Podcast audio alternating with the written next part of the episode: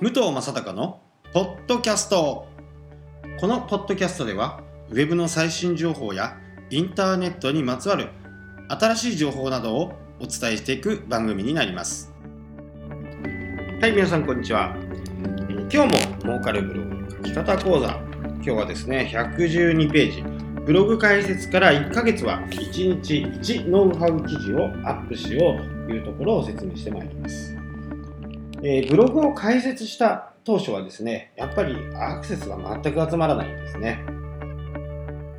これはどんな、えーブログをやられても同じになります。ただ、あのーソーシャルメディアとかからね、えーアクセスを送るっていうことでアクセスアップを図るっていうことは、え可能ですけども、ただ本来あの検索エンジンにヒットさせようというのが趣旨と何度も言っているように、初めはね、やっぱり検索エンジン見向きをしてくるんです。えーそこで、まずですね、このノウハウ記事っていうのをこう書き溜めとくっていうんですかね、まあ、毎日1日 1, 1記事ずつ上げれればいいんですけども、えーね、皆さんもお仕事をしてると思いますので、なかなかそれは難しいと思いますから、えー10記事を書いておくとかね、10記事を予約投稿しておくというふうな形で、え記事をね、書いておいて、え1日1記事ずつ上げて、検索エンジンにね、覚えてもらおうというところをやっていくんですが、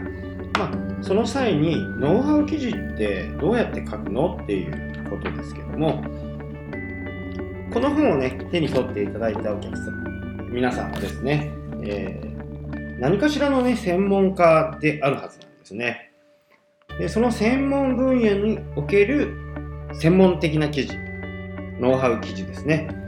えーこれをね、書いていくということになります。例えばですね、えーこの本に出ているのは、ウェブの集客方法とかね、そこについてまたいろいろな方法が各種あるんで、それを随時説明していく。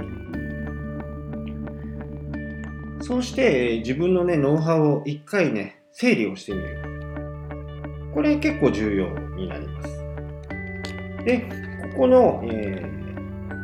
113、4ページに出ていますね。あのこのノウハウ記事を書くためのシートとかっていうのも、えサポートブログの方からダウンロードできますので、ぜひね、そちらをご覧いただいて、記入していただきたいんですね。そうすると、えーノウハウ記事がどんどん書けるようになります。で、このノウハウ記事のポイントなんですけど、テーマをね、細かく分けて、その上で書いていくというふうな、えー工夫をしていただくと、えーどんどん書けるようになります。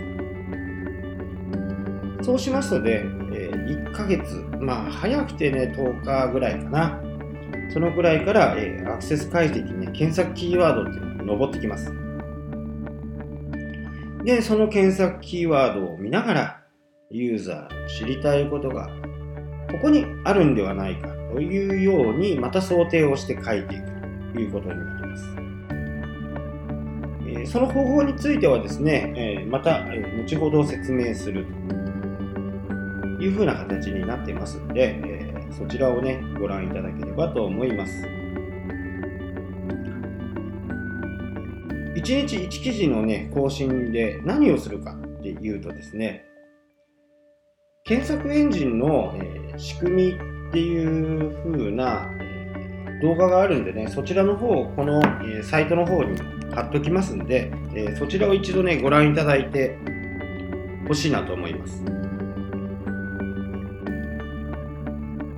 何が、えー一番ポイントかっていうと、Google にはですね、世界中にあるすべてのウェブページ、ブログページをですね、見て回る、クローラーっていうのがいます。そのクローラーが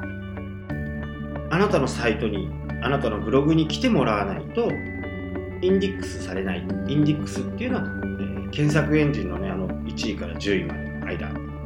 にね、登録されないっていうことなんですね。なので、えー、クローラーが回ってきてインデックスされてそれで表示されるっていう形なのでインデックスされなければどんなにブログを書いていても全くね検索結果には表示されないということになります。で、えー、なぜねこれを毎日ね書いていくかっていうと検索エンジンって、えー、一度来るとですね覚えてくれるんですね。覚えてくれてまた何日間後かにやってくるんですね。で毎日書いているとその頻度が狭くなっていってゆくゆくは毎日クローラーがねやってくる。クローラーがやってくるとさっきも言った通りインデックスが速くなるので記事を書いたらすぐにインデックスされると。そんなようなねブログをちょっと目指してほしいなと思っています。そうなるとね早い時だとね1分2分でインデックスされて検索結果の表示に出てきます。ただこの検索エンジンの表示っていうのはいつもね変動します。特に新しい記事を変動します。一番初めにインデックスされて仮に、えー、20位ぐらいでね登録されたとしましょうか。ハンコっていうキーワードで書いたブログのページがインディックス一番初めてインディックスされたのは20ページ23位だとしますか。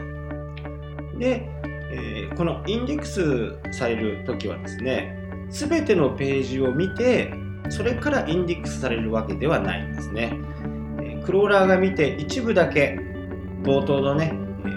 5行だけを見てインデックスされる場合もありますし全部を見てからインデックスされることも、えー、なきにしもあらずです。なので、えー、前半の部分がインデックスで23位だったとしても、えー、後半部分に来て、えー、全てをクローラーが回ってきて、えー、文字をね記憶した段階で突然6位に来るとかっていうこともねよくありますので、えー、少しね気長に待っていただきたいなと思います、えー、最後のポイントですね、えー、有益な記事をね一生懸命書いてほしいと。有益であればあるほど集客できます。有益っていうのは役に立つ記事っていうことです。その記事を見てあこのブログでその問題が解決したとかですね、そういう記事を、えー、心がけて、えー、ください。ノウハウ記事の書き方はね、先ほども言いましたように、特典シートをね、活用しながら書いていっていただければ、えー、オリジナルのね、あなただけのオリジナルの記事が、え出来上がりますので、そちらを活用してください。今日はどうもありがとうございました。